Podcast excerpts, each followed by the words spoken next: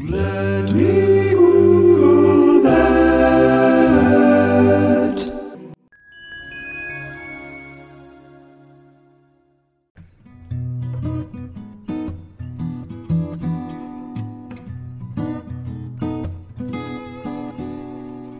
I don't really know give this story a preamble. I don't even remember how I got on this topic, but uh, anyway, if you will, let's go back to 1842. A couple of curious farmers are like, you know, we gotta figure out why these cows really like that one particular spot to graze. Because you know, this was 1842 and cow psychology was not yet widely studied. So, is often the outcome after a setup wherein curiosity, time on one's hands, and the age of pre Google, the men stumbled upon something rather unexpected a magnificent natural marvel untouched by humans, but regularly enjoyed by bovine. Lester Howe, the particularly fascinated farmer, had stumbled upon proof of a legend that had captivated his family and those who lived in and around Schoharie County in upstate New York circa 1840 that of the Blowing Rock.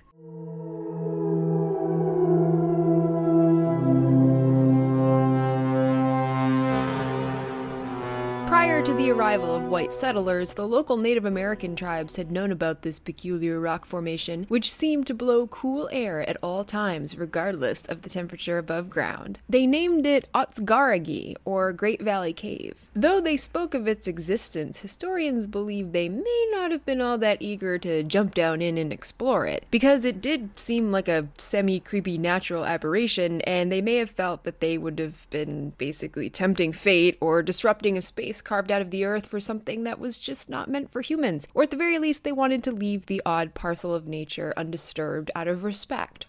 Meanwhile, the first white folk to discover it were, as legend goes, actually trying to hide from the Native Americans whom they believed were after them, and if they were, it was probably for good reason. The cave seemed like a pretty decent hiding spot. Maybe a little too good. By the end of the American Revolution in the late 1770s, those white guys and the tribes in the Schoharie Valley pretty much disappear from historical record, and I'm not gonna say it's a portal for time travel, but. Decades pass and bring us a couple more white men who came trotting along ready to storm the cave at the first sign of intrigue, which came not from their fellow man but from livestock. Because if cows know about anything, it's hidden passages to other dimensions, right?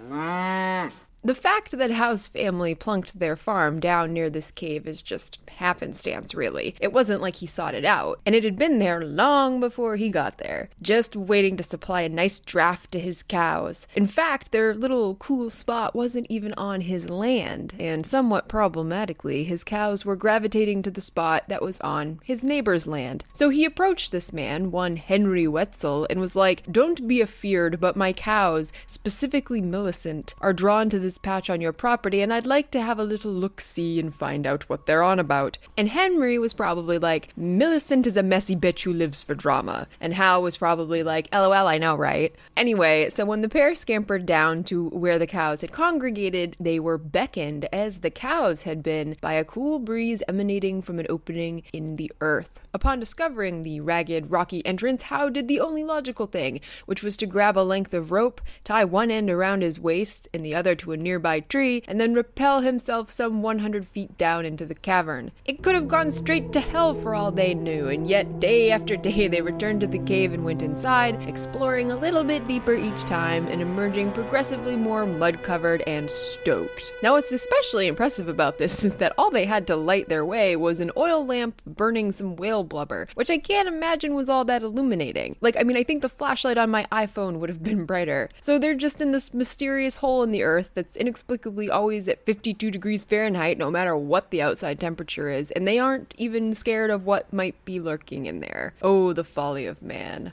So, through their dimly lit ventures, the pair established that it was a network of passageways that went at least a mile and a half out. And there was also a lake, which they traveled along on a raft they built because, of course, they fucking did. Today, that lake is referred to as the Lake of Venus, but I'm guessing that at the time, the men just called it this here underground watering hole. While the cavern was on Wetzel's land and therefore his to oversee, he was nowhere near as impassioned about its deep and murky contents as Howe. So, he sold it to his friend for a $100, which accounting for inflation and all of that would be somewhere just shy of $3,000, I think, in today's money, which really isn't a lot to pay for a parcel of land and certainly not one that contains a majestic mysterious cave network. Now, even if it was some kind of major investment up front, clearly Howe knew he was onto something, or at least had some business sense. Because whatever he might have paid to own that cave, he was going to earn back and then some once he named it Howe's Cavern and started charging admission. Visitors could pay 10 cents to be taken on a tour of the cave by Howe himself and or Wetzel if he felt like coming along, and these tours lasted anywhere from 8 to 10 hours.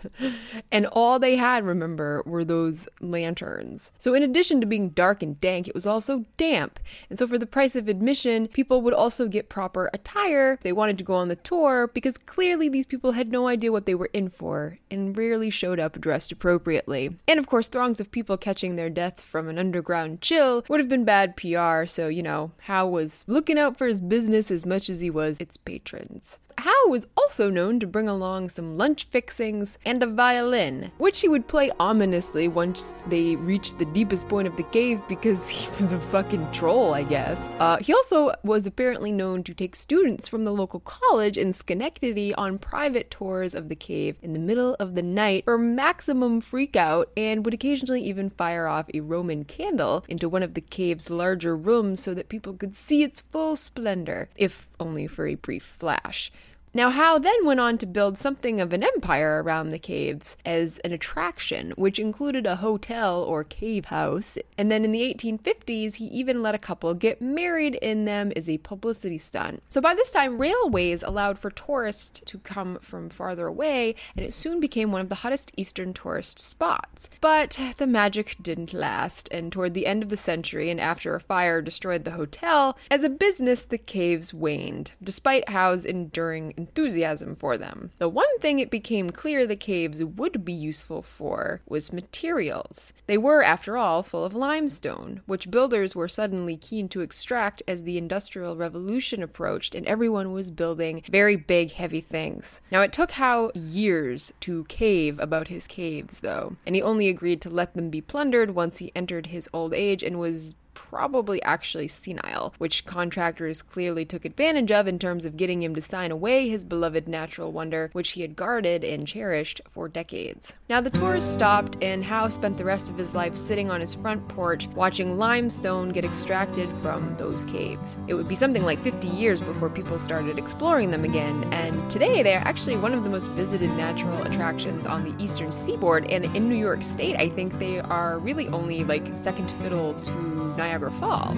Oh, and by the way, the tours today are not eight hours, they're about an hour and a half at most. So I've never been, I've never seen these. If you have, you should definitely call in and tell us about it. Uh, otherwise, there are actually a plethora of videos on YouTube and photos from Instagram of people going through these caves, and it really does look pretty cool. So its stint as a limestone quarry may not have totally gutted it of its charm, which hopefully old Howe would be pleased to know. Thank you.